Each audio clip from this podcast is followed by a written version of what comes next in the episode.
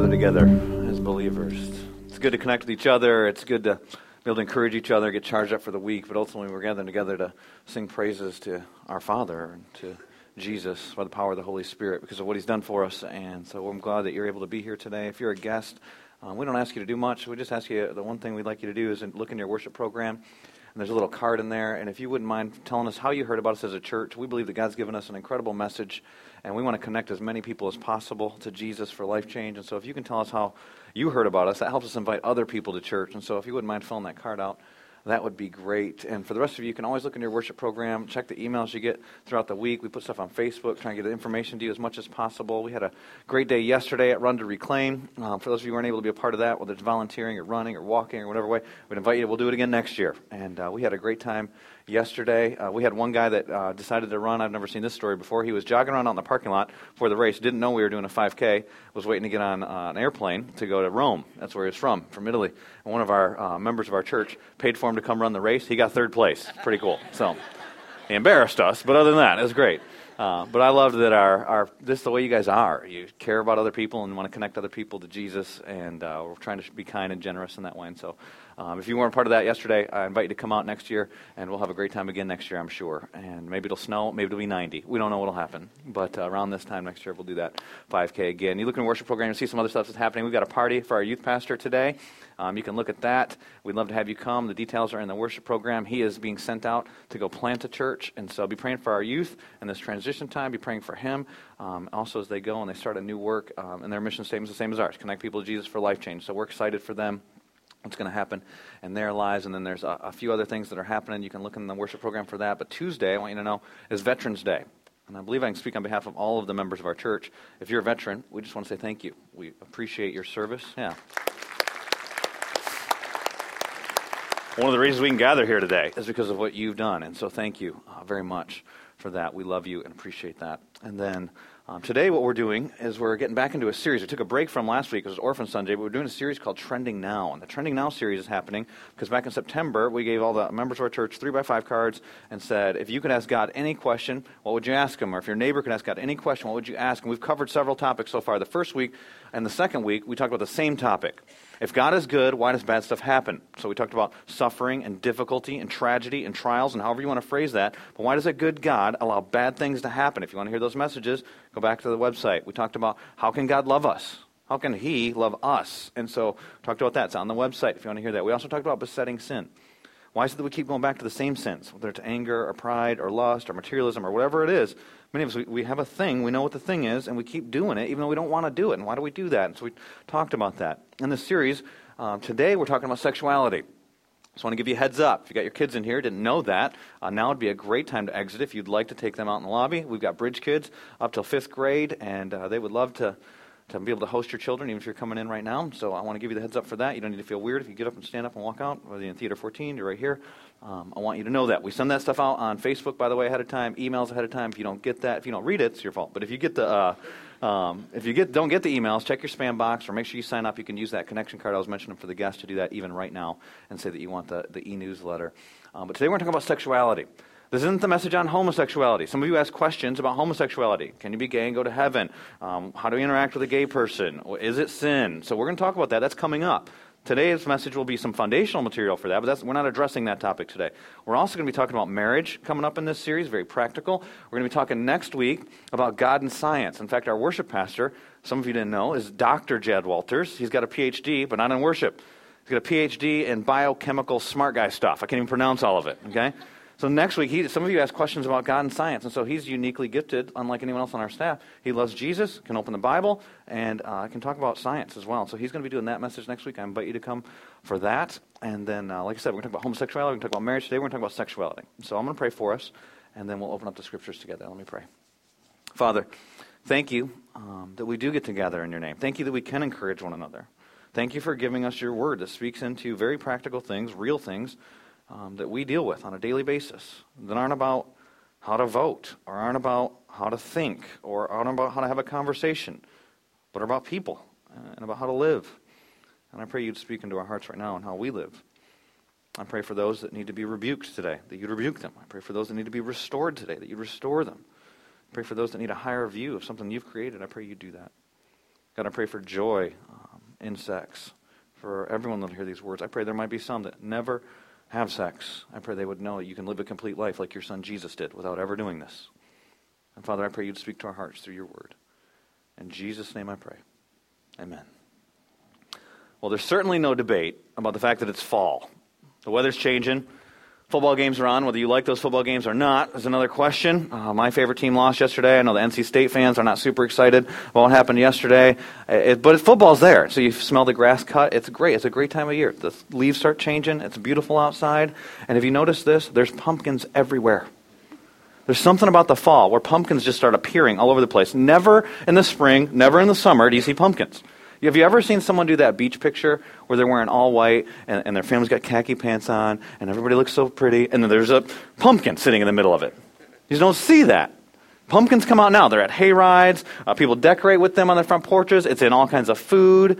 And I don't know what you've put pumpkin in, but pumpkin can be put in all kinds of food. I did a little internet search, and there's some weird stuff that people put pumpkin in. One of the things I saw was somebody put pumpkin in meatloaf. So it was pumpkin meatloaf with pumpkin sauce on it. And so we have a picture of that. Somebody else had, it was chicken liver and pumpkin ice cream. Yeah, it must be pureed in there somehow. It's pretty nasty. And it was actually for dogs, what the website said, but people can enjoy it too. or not. Uh, was kind of my thought. Um, and then there's a bunch of good stuff. So there's weird stuff, and some of you may put it in main courses. Any main course, it seems a little odd to me. But desserts seem like a popular thing. Obviously, there's pumpkin pie and things along those lines, but I've got a few pictures here for you. One is fritters. We've got some sweet pumpkin fritters. That looks good. Some pumpkin brioche, I think is our next one we have on there. Um, there's some uh, some really sweet ones, pumpkin donuts. You can do in all kinds of different ways. We've got pumpkin spice donuts. Saw that one on there. There were some pumpkin cheesecake. I know we've got cheesecake fans in our church. Pumpkin cheesecake is good. My wife and I went out on my birthday date, which is in the fall. Thank you for not noticing, for those of you who didn't. And uh, second service sang to me uh, that day, which was embarrassing and weird. But anyway, it was great. Uh, my wife and I went on a date. We had pumpkin chess pie. I'd never heard of that before. I'm not even a dessert guy. It was awesome. My wife made uh, pumpkin glazed donuts. Now, I do like anything with glaze on it. She made those. They're gone. So that says anything. They're, they're awesome. But like most people, we also decorate with pumpkins at our house. So we buy pumpkins, put them on the front porch. Trick or treaters come over and they feel welcomed or whatever. I don't know. We put, I don't. Just we don't put any other food on our front porch. We do that. Put pumpkins out there. Something interesting happened this year though. Our pumpkin melted. It was weird. I didn't know why. I didn't know if it was the heat. I didn't know what was taking place. And then my wife said to me, Can you go get that pumpkin off the front porch? And so I'm the only male in our house, for those of you who don't know that. So I handle all things gross. And so I said, Yeah, yeah, I got it. And then I didn't go get it for like a couple days. And then I came home one day, I pulled in, and it was on the front porch, and usually I kind of go in through the garage, and so I thought, oh, I got to go get that pumpkin. I'll go up there. You know, they don't want, it's icky, so they don't want to touch it. And so I'll just go up and I'll grab it, I'll throw it in the garbage. And I got up there and I realized, I don't want to touch it either. It had bugs coming out of the side of it. There were gnats flying around all over the top of it. We've got yeah, there's the picture of it. That doesn't do justice how disgusting this thing was. I didn't want to touch it, so I went and got a snow shovel. Don't use those very often here. Went and got a snow shovel. I scooped it up. I didn't even want to put it in my garbage can. I took it out behind the house, dumped it out there. Hope some animals will eat it or something. It's just, it was disgusting. So that's the same thing that they used to make those cheesecakes and those donuts. And I asked myself the question: How can something that's so good go so bad. And the same is true with sex. Sex is what we're talking about today. The very fact that I say the term sex from this spot, standing up front at church, makes some people uncomfortable, which in and of itself should be a sign there's something wrong. Because this is something that God designed. He has a plan for it, and his plan actually includes more than just procreation, it includes pleasure. But we've gone so wrong that we talk about everywhere else in the mall, water cooler, in the cubicles, with our friends, even on the lobby of church. Or you don't, you know, it's just like uncomfortable. It's awkward if we talk about it here. Because, like that pumpkin, it's gotten rotten. Let me give you some examples, some statistics uh, from our culture. Every second, $3,000 is spent on pornography. Every second, 28,258 internet users view pornography. 372 users intentionally type in adult search items into their search engines every second. There's billboards, advertisements, commercials, even banners at the mall that bombard us with sexual images. You watch movies, TV shows that glamorize sexual immorality, even sexual perversion and sexual relationships. Sexting is a new way to communicate. If you've never heard of that, ask a teenager. It's a new way that's happening regularly. Sex trafficking is a $58 billion industry worldwide. That's people being bought and sold, human beings being treated as objects, being bought and sold as sex objects. Criminal organizations are increasingly attracted to human trafficking because, unlike drugs, you can sell a human more than once. The uh, U.S. State Department of Human Trafficking says this is one of the greatest human rights challenges of this century, both in the United States and around the world. Divorce is rampant. That's not news to the church, but here are some interesting statistics. The American Academy of Matrimonial Lawyers reported the following as the most salient factors present in divorce. So we know divorce is happening all over the place. Here's some stats on divorce 68% of divorces involve one party meeting a new lover over the internet. 56% involve one party having an obsessive interest in pornographic websites. This isn't a Christian stat, by the way. 33% involve excessive time spent speaking in chat rooms. In a study on college students, 64% of males, 18% of females spend time online for internet sex every week. The average age for exposure, the statistics are hard to gather because it's illegal at a certain age. Uh, I've seen ages as young as 8, but the normal stat that's out there is the average age of exposure to pornography is 11. And so if you think that your kids are too young to talk about this, you're probably wrong because they're finding out. According to Barna and the Focus on the Family research, no one is exempt. So here's some stats just on pastors. They estimate that as many as 50% of pastors' marriages will end in divorce. The really bad news is these numbers are better than the rest of society. Almost 40% of pastors admit that they've had an extramarital affair since beginning their ministry. Over 50% of pastors say they have visited a pornographic website on the internet in the last year, 30% in the last month. It's hard to measure exactly what's happening with the consequences of sexual sin, but we do know for a fact 130,000 children are murdered every day in abortion. It's 46 million a year. Guess what? It's rotten. What's happened is we get airbrushed images and pictures of how wonderful this is, but we all know that what's happened with sexuality is it's gone bad. We've deviated from God's plan, from God's agenda, and now we have a problem. Some of you can testify that the greatest pain and regret and guilt and shame in your life comes because of this topic sex. So, friends and family, loved ones, and I say loved ones, some of you I don't know your name. But I pray for you, and I pray that God speaks into your life every week, and I pray that God will save you, and I pray that God will restore you, and I pray that He changes you. I hope that today's message will bring some healing for some. I pray it'll bring rebuke for some. And I pray for some of you it'll give you a higher view of what God intended, because they were talking about God's agenda for sex. We're going to be in Proverbs chapter 5. If you have a copy of the scriptures, Proverbs chapter 5 in the middle of your Bible.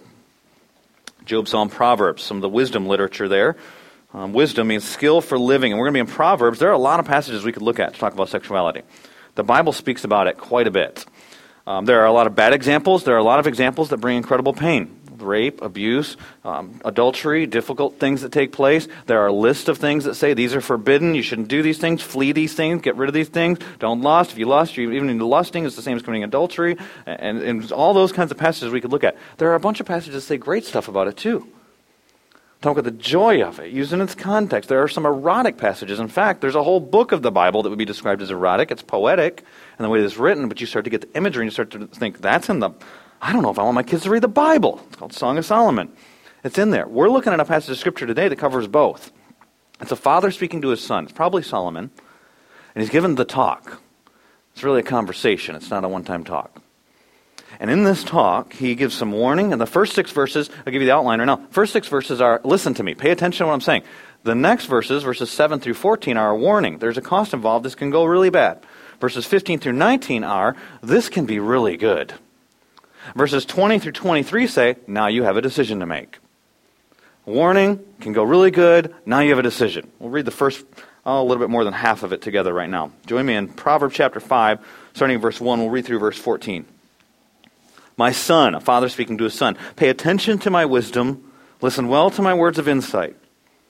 I've got insights been given from God. Where we see that for Solomon in the Bible. He's got unique insights that was only be given by God. We also know he's got some incredible life experiences, good and terrible. He says that, that you may maintain discretion. I want you to know this, and I want you to be able to share it with your kids, and your lips may preserve knowledge. And then he starts to share with them, verse 3. For the lips of an adulteress, some of your translations say a foreigner or a stranger. It's anyone that allures you to sex outside of marriage. So it can be an image on a screen, it can be a person in a cubicle. For the lips of an adulteress drip honey, and her speech, and I just want to give this disclaimer right now too. This isn't saying that women are more alluring or more tempting or seductive than men. Sometimes it can be the man, but this is a father speaking to his son, so it could be vice versa if it was a mom speaking to her daughter. But here you've got this language. Her speech is smoother than oil, but in the end she's as bitter as gall, sharp as a double-edged sword. Her feet go down to death. Her steps lead straight to the grave. She gives no thought to the way of life. Her paths are crooked, but she knows it not. Now then, my sons not just one anymore. Listen to me. Do not turn aside from what I say. Keep to a path far from her. Do not go near the door of her house. Or, verses 9 through 14 are basically consequences. Lest you give your best strength to others, and your years to one who is cruel. Lest strangers feast on your wealth. So there's physical uh, consequences. There's perhaps financial consequences. Lest strangers feast on your wealth, and your toil enrich another man's house. At the end of your life, you will groan when your flesh and body are spent. You will say, How I hated discipline, how my heart spurned correction, regret. I would not obey my teachers or listen to my instructors. I've, I have come to the brink of utter ruin in the midst of the whole assembly. What was done in secret is now made public. So here you have the talk a father speaking to his son. He's giving him warnings here, and, and, you know what this is like. This is an awkward moment. I don't, I don't know if you've had it with your kids yet, or if you've begun the conversation about sexuality, or if you remember what it was like with your parents. If you can remember that, if you can remember what the conversation was like with your parents, that's weird, isn't it? Because all of a sudden they want to talk about something that's relevant. It's the last thing you want to talk about. It's probably the one mo- thing they most need to talk to you about, but it's the last thing you want to hear from them because you've already heard it from a bunch of other people at that point, right?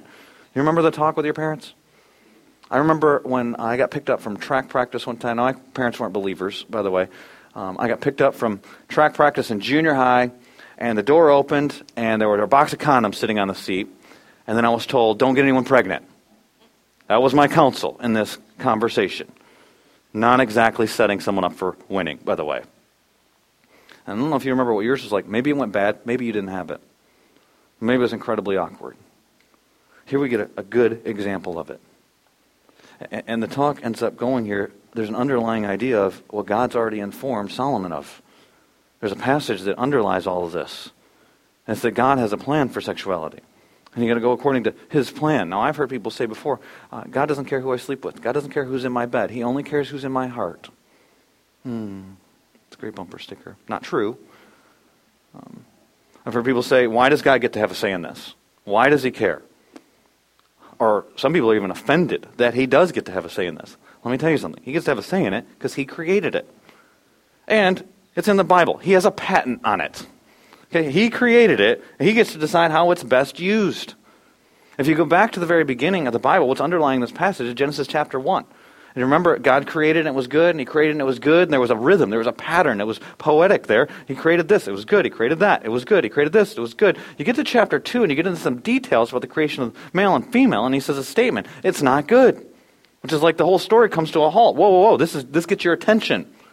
What's not good? It's not good for man to be alone. He created all these animals, named all the animals, hadn't found a suitable helper. And so what ends up happening is God performs the first surgery ever and he takes from Adam, puts Adam to sleep, takes his rib. Interesting that he doesn't take a bone from his head, he doesn't take a bone from his foot. He's not creating someone that's greater, he's not creating someone that's lesser, he's creating an equal. That will walk through life side by side. It's an intimate relationship created for intimacy. Right after this happens, what you see next in Genesis is that God not only performs the first surgery, he now performs the first wedding as he marches Adam and Eve down the aisle with one another. And he tells them there's a reason why this is happening. Genesis chapter 2. It says, For this reason, a man will leave his father and mother and be united to his wife, and they will become one flesh. And then a great verse that comes next. The man and his wife were both naked, and they felt no shame. There's no shame in the marriage bed. It's a place where you'd be totally vulnerable. And what is it that's taking place? That's marriage. God institutes marriage. He creates marriage at that point for a reason, it said at the beginning of that verse. And I'll talk more about that when we get to the marriage message. But the, the reason is to demonstrate His love, His faithful, one of a kind love to one other person. And it was for a man and a woman. We see in the passage, God ordained it. He gets to pick. For this reason, a man will leave his mother and father. Wait, who were Adam's mother and father? You ever thought about that? He didn't have one. This wasn't just for Adam. This is for the rest of us for all of time. He's setting up an institution here that he created, a marriage institution. And so you're going to cut off the relationship you have with your parents. It's going to be a totally new relationship. You're going to sever that. You're going to create a new family unit. And how does that happen? The two become one. He's talking about sexual intimacy. He created our bodies, they would fit together in a way that's very interesting. And we would enjoy it. That's it. Isn't God good? Because he does this, it's the consummation of the marriage. The two come together and one in a certain context, in a marriage context. The problem is, what we want to do is pluck it out of the context and still enjoy the pleasure of it and think there's no consequences for it. The classic illustration of how this doesn't work is a, fire in the fireplace. I don't know if you've heard this before or seen this or not, but some of you have fireplaces in your homes. They're a wonderful thing. If you get home today and it's not 70 degrees outside, it's 30 degrees outside, which who knows what will happen. Turn the fireplace on, produces heat, warm your house up. That's great. Creates a mood. It looks nice. It, it can even help you apply the back half of this passage, just as an FYI. It's a great thing in the fireplace. But if you take that fire out of the fireplace, exact same substance, exact same things, exact same activity, and put it in the living room floor, light it up, best case scenario, you have a mess. You potentially ruin a home. You could cost someone their life. You could cause incredible damage and pain because it's outside of its context. In its context, it's amazing. Outside of its context, there are consequences. And that's the first part of what this father is saying to his son here. God created this, He created it for a context. You use it outside of the context, there's a cost. Sex outside of its God given context comes at a cost. Sex, a great gift by God, created, designed for pleasure, is enjoyable, part of His creation, a beautiful thing that should be celebrated, not worshiped, celebrated but used outside of its God given context, which is a marriage relationship between one man and one woman, comes at a cost. For some of you, I don't even need to teach anymore. You know that part. Because your greatest pain, your greatest regret, comes from this very thing. It might be that you, you know, you gave you away your virginity to somebody, and you thought he was gonna be the he was gonna be the one, so it was okay. It was just before a ceremony, and, and then now he doesn't even talk to you. And there's regret. It might be something was done to you by someone else. It's abuse. It's terrible. You know there's a cost. You're paying consequences for someone else's sin. And so this thing, it's, sex incredibly powerful. And you don't need to be told there's a cost. For the rest of us, we need to listen to what this father has to say. Verses 1 and 2, he's telling his son, pay attention, listen up. The rest of us, we need to listen up. He says, For the lips of an adulteress, they drip honey. It's attractive, and her speech is smooth, smoother than oil. But in the end, or some of your translations say afterwards, she's as bitter as gall. Gall's incredibly bitter. Sharp as a double edged sword. That's a lethal weapon. And it's interesting here, when he describes the adulteress, he doesn't talk about her physical attributes anywhere. We can assume she was physically attractive to this young man, but that's not what we're talking about. Instead, what's being talked about are words. Her words. That's intentional by this father, by the way. For the lips of an adulteress, they drip, they make promises to you. So she understands you. No different way than your wife does. She promises pleasure with no consequences. She promises it's just one time. You're just looking. It's not that big of a deal, right? See, it's words that get us because words have the idea of trust. Where will you place your trust? You remember the message on besetting sin? We talked about it's ultimately sin has promises and God has promises, and we have to decide. Every decision is an issue of faith. Which one are we going to go to? Which one do we believe? And he's saying, don't believe the words of an adulteress. Don't believe anyone that's trying to allure you to use God's gift of sexuality outside of the context that God's given for sexuality. Because they're going to make promises. The promises will be alluring. You will be tempted. No one will ever know. Promise of anonymity, promise of secrecy. There's freedom in this. We'll see later in this passage, this very passage, the very thing that promised freedom will be the thing that gives you bondage. We'll see later that it's the very thing that you thought was secrecy will be made known. There's pleasure in this. Oh, sin is enjoyable for a season, but be sure your sins will find you out. Know that it will happen. Either you'll confess it or you'll be exposed. God loves you too much to let you just hide it. There will be pain. So it promises pleasure, it gives you pain. It's like honey, ends up like gall. It promises secrecy, it brings you shame. It promises freedom, it brings bondage. That's the Father saying here. There's, there's a cost. And he goes on to describe the very cost in this woman's life. Her feet go down to death. Her steps lead straight to the grave. This is the way of the Old Testament speaking of hell. She gives no thought to the way of life. So not just her way of life, but just the way. How does life work? Her paths are crooked, and she knows it not. It's very interesting here. In verse 4, it said, There's an end. Afterwards, see, it sounds like, and it's good and it's enjoyable. It's like even the garden. There were words that were used. Don't believe God's promises, surely you won't die. But this fruit, it's, it's good to eat. Don't you see it? And you'll be like God. Sin's promise. And her problem was a faith issue. Rather than believing the promises of God, that you'll die, she believes the promise of Satan. You'll be like God. And so she eats the fruit and doesn't think long term that there's a consequence. She wasn't thinking about pain in childbirth. She wasn't thinking about sweat and frustration from work. She wasn't thinking about the difficulty in sin entering the world for all of us. See, the Proverbs are wisdom literature, though. Wisdom literature means this it's not just that you know information, it's you know what to do with that information. It's a skill for living. That's what wisdom is. Wisdom books in the Bible are books like uh, Job, Psalms, Proverbs, Ecclesiastes, Song of Solomon. Those are books that give us a, a skill for applying the very truths of God's Word all throughout the rest of God's Word in daily life. And here's what the Proverbs are great at doing reminding us there's an end. Because what, wants, what Satan wants to happen is you don't think about the end. Short term thinking, right here, right now, this feels good, no one will know. And here are these promises of pleasure, and here's this promise of freedom. And I really want to express myself. Why is God so mean? Why doesn't He want me to have fun? And so I'm going to do this thing. But the Proverbs say, but in the end, there is an end. Some translations say afterwards. There's always an afterwards. There's always the next day. There's always five years from then, and ten years from then, and eternity. And the Proverbs point us to that. In the end, this leads to death, and one of the saddest parts for this woman is she doesn't even realize it. She knows it not, said in verse 6. Here's the essence of what's being said here there's a cost. You take what's not yours, you will lose what is. There is a cost. And the ultimate cost here is hell and death. But we don't think about that, do we? I was talking with a friend this week about his sexual sin. He got caught by his wife in sexual sin. And he shared with me how afterwards he thought about taking his life. Do you think that in the moment, when he was deciding whether to do that or not, that death was even on the radar screen? No way. And one friend shared with me one time in the past, he said I could share this with our congregation, that he had a problem with pornography, and he convinced himself, as long as I don't pay money for it, then I'm okay. He thought he wasn't paying for it. He might have been paying on the front end. There was a time when payment would come.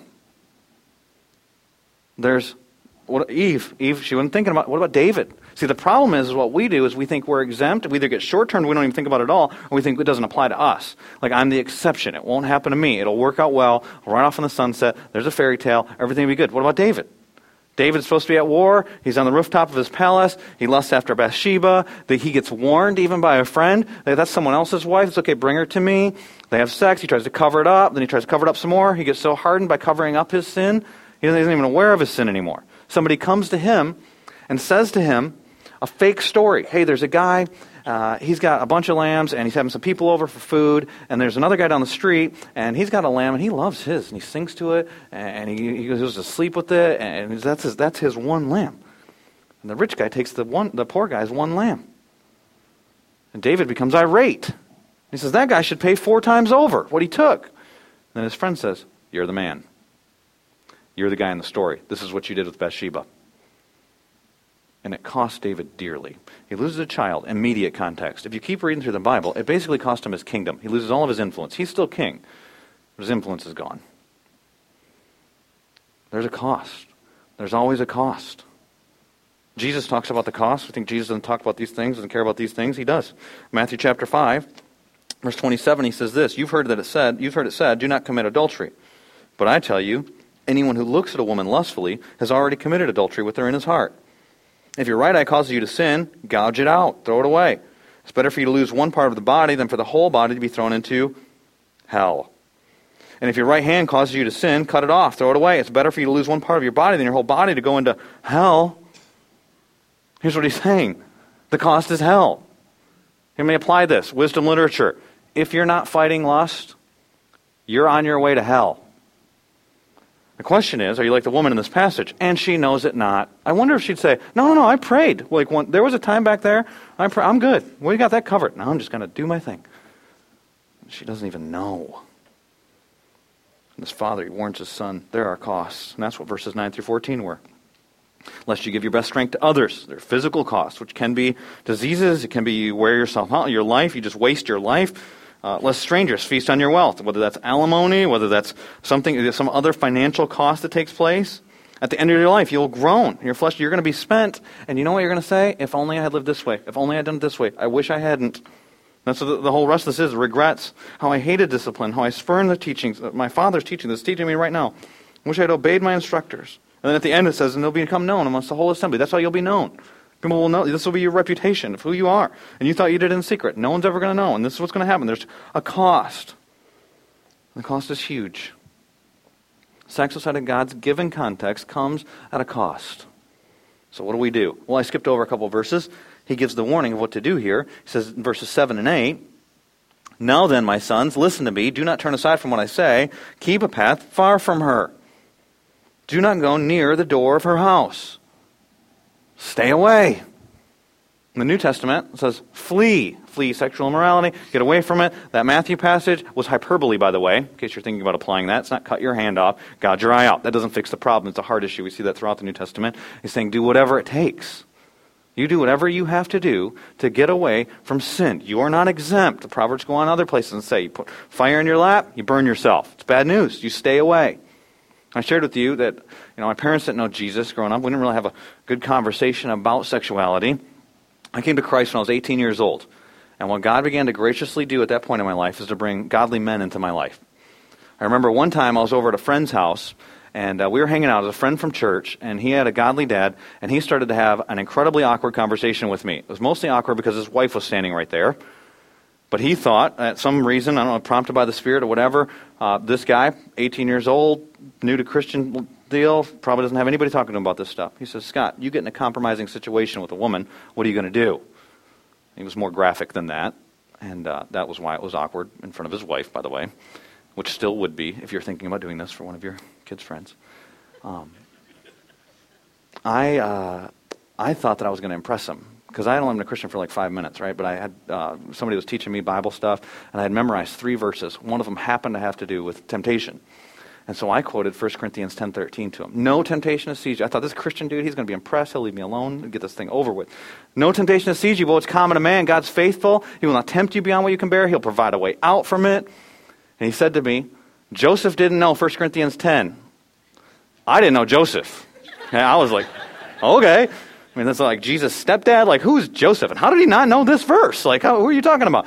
And uh, he was talking about a guy from uh, Genesis chapter 39. You can go read about him, who was given all these opportunities, all these privileges. The one thing was off limits was his boss's wife, Potiphar's wife.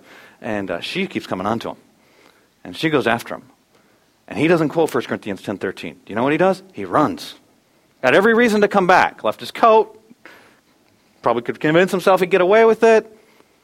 Perhaps was tempted but he ran. Then that guy started telling me his story. He had obviously shared with his wife before about running, about getting out of there. So what do you do? You stay away from it. You flee. Well, what about if you didn't? What if you already are in it? Maybe you're doing it right now. Then you need to run too. You need to run to repentance. You need to be like the, the prodigal son in Luke chapter 15 who does all the stuff that this world promises is going to bring us pleasure and he wastes his dad's money on that, wild living and women and all the stuff that thought was going to bring him freedom, and he realizes he's in total bondage. And then he comes to the conclusion, I've got a father who loves me. And he goes back to his father, and then his father runs to him. And so some of you, you need to be restored today. And I want to tell you, God does that.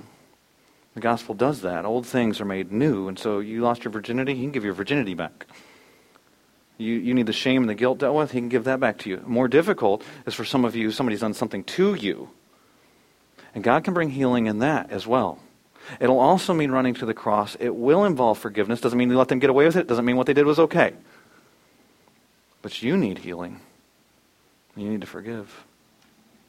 And so it's running. Run from sin, run to the cross. So we don't do this. It's bad news. Uh, that's not news for most of us that are in church. Sex outside of God given context has a cost. We know that there's a cost. What we oftentimes don't do a good job of is talking about why. Why not? Just because it's bad, like bad stuff will happen to you, and that's a lot of times what we share, especially with our teenagers. Like, don't do this. Bad things are going to happen. It's bad. You'll hate it. Don't do it. Everybody, eh, yeah, we like it, but don't do it. Okay, so it's just bad. Stop. And we make it sound so evil, and we never tell the why. I was thinking about this. With, I have a three-year-old daughter, and she, we were disciplining her the other day. Took a toy away from her, and she starts crying, and she's bawling. And we're like five minutes into this thing, and we can't even talk to her, and she's just crying. And finally, I, I realized you don't even know why we took the toy away. So I asked her, I said, Gracie, why did we take the toy away? She goes, because I'm crying. I'm like, no, we want that to stop. Like, give her the toy back. And so we give her the toy back, and we're like, let's talk. Like, we want to talk now. And we didn't tell the why. Here's the why.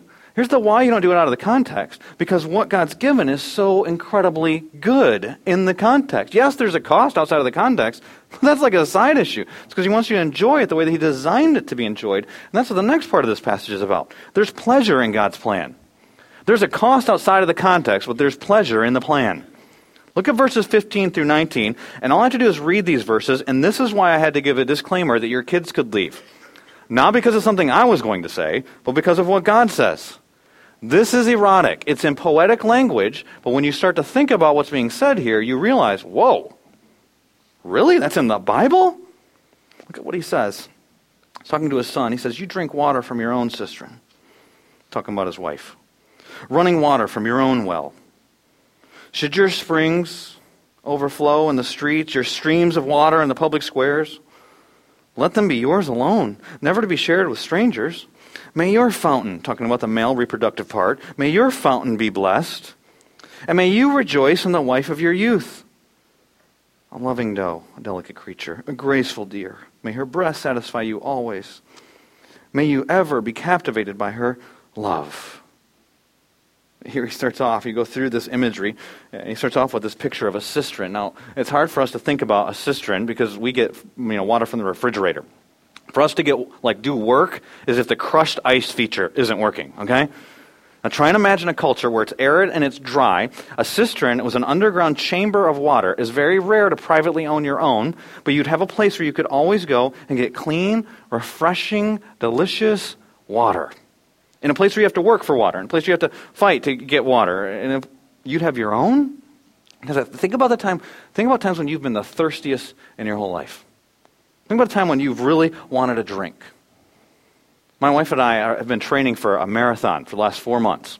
And uh, we're running next weekend is the plan to be able to do that. So we've gone through some runs. I've had a couple runs that have been terrible. We usually run a long run on a Saturday. Uh, one time ran out of water and realized just how fragile I am. Another time was rationing water, and uh, it was an 18 mile run. I was getting come down towards the end, and in this deal, I'm realizing I'm going to run out of water. I feel like I'm going to die, and if you'd have said something to me, I'd have probably wanted to kill you. Okay, so it's going really bad. In that po- in that process, it's hot outside. I am fantasizing about water. I am thinking about tubs full of ice and water. Now, the reason why we decided to do the marathons because I knew I was out of shape, needed to get back into shape, and so I made a commitment at the beginning I'm not going to drink Coke. I'm not going to drink a soda. I love Coke. I'm going to drink Coke through the training process. Now, at the finish line, I hope somebody's standing there with a Coke, okay? Now, when I was running one of those runs, if you could lust after a drink, I lusted after Coke. If you could drink a Coke in your mind, I did it. It was awful. I got home, I turned the hose on at my house, and I just was running, up, drinking it. All I didn't. I just wanted something to drink. You imagine being in that situation? Some of you have been in similar situations. And you have your own cistern. That's what's being said here to this. Said, you've got these desires, you've got these longings, and you've got a place to fulfill them. Your own cistern. Notice it's singular. Your own cistern. One wife. Drink water from your own cistern, running water from your own well. Delight your thirst. You're so thirsty, you quench your thirst here. The answer is not just no, it's bad, let's never talk about it. And he says, Should your springs overflow in the streets? Yes, those are reproductive juices overflow in the streets. Your streams of water in the public square? No, they don't belong out there. They belong here. Let them be yours alone, verse 17. May your fountain, and this is like the father transitions into a prayer where he's praying over his son. May your fountain be blessed. May you, my son, and your reproductive organs be blessed by your wife, and may you rejoice. That's an interesting word. It means to appreciate, to encourage, to value to the point that you'd work on something. so you actually work on this. This is work. Now, if you'd have told me that before I got married, like that sex would be work, I'd have thought, no, you just don't get to do it. Now you get to do it. And hopefully we get to do it a lot. Like, this isn't work. No, it's work. And I don't just mean performance, uh, that too, but because what we're talking about here is a celebration of intimacy. And intimacy takes work. May you rejoice in the wife of your youth, the one that you've been married to from the beginning. And you know what? She changes and she grows and she develops and you keep learning about her and you keep finding out what's going on in her heart and you rejoice you celebrate together with her but you keep working on it and it takes work and that's why sometimes you know we talk about this and you just think oh all the married people they have great sex and all stuff i read a story this week uh, about this is so weird because you think of the Puritans, and I always think of them as prudes, like real stiff and rigid. Uh, the Puritans, I read a story about a guy who actually got kicked out of his church because his wife went and said, "He's not, he's not having sex with me. He's not pursuing me." This is work. That's why some guys don't want to do it. I had uh, one friend, he came and spoke here. Some of you may remember, his name was Tal Prince. Um, he spoke on sexual purity several years ago. Uh, his story, just to give you a nutshell of it, is that he was addicted um, to sexual addictions, pornography, and lots of stuff for 24 years. God rescued him out of that, has transformed him. He's an expert now speaking into this topic for many people that are struggling with this. I remember when he was over at my house, him sharing with me, he said, Scott, studies have shown if you give someone who's got sexual addictions a willing married partner in one room waiting for them to come and have sex with them, and a computer screen in the other, they pick the computer screen 10 times out of 10 times. Every time. Do you know why? You know what the promise is? No work. This is work. You have to work at it. Married couples, it continues to be work. Because it's not just an activity, it's not just animalistic thing that takes place. This is the wife of your youth, and you're celebrating an intimacy, and that takes work. It says here, may your breast satisfy you always. That's not very poetic. You just know what it's saying. May you be ever captivated.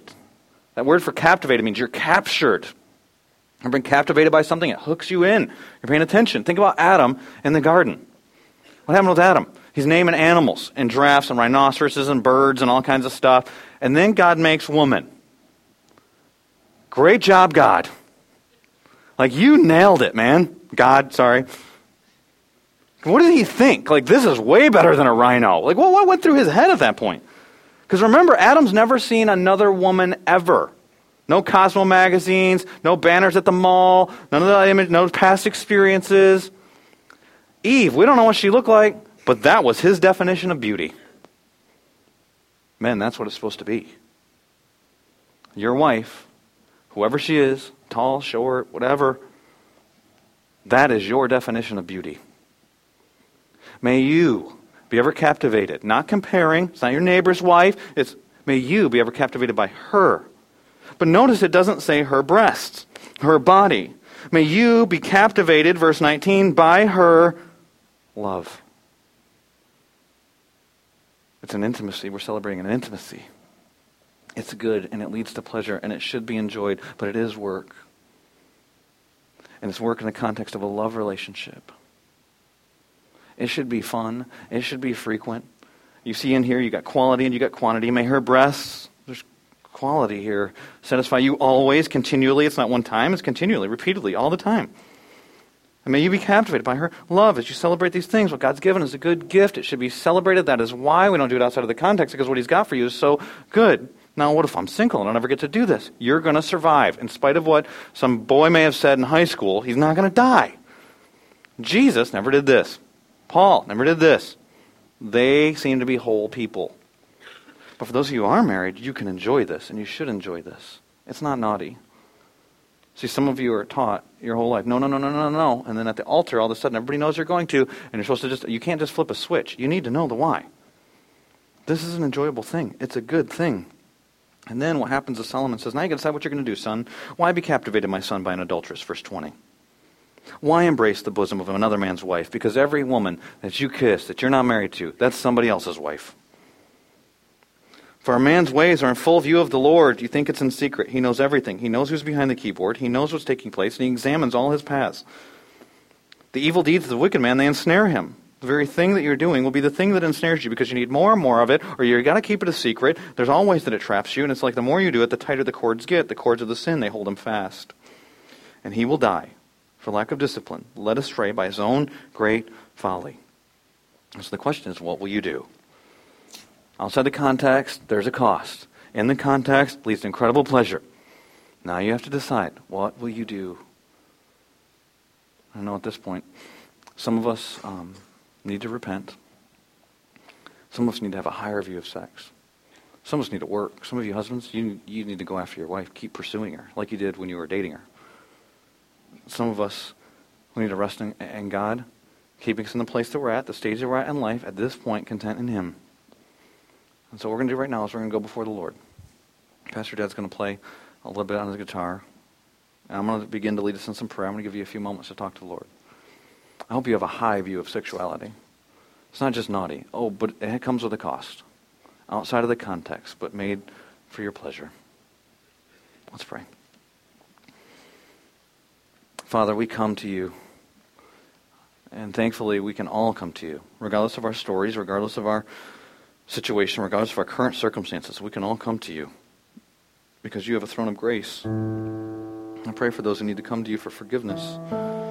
I pray for those who are currently, right now, in bondage. We know the stats would clearly say um, that's a lot of people.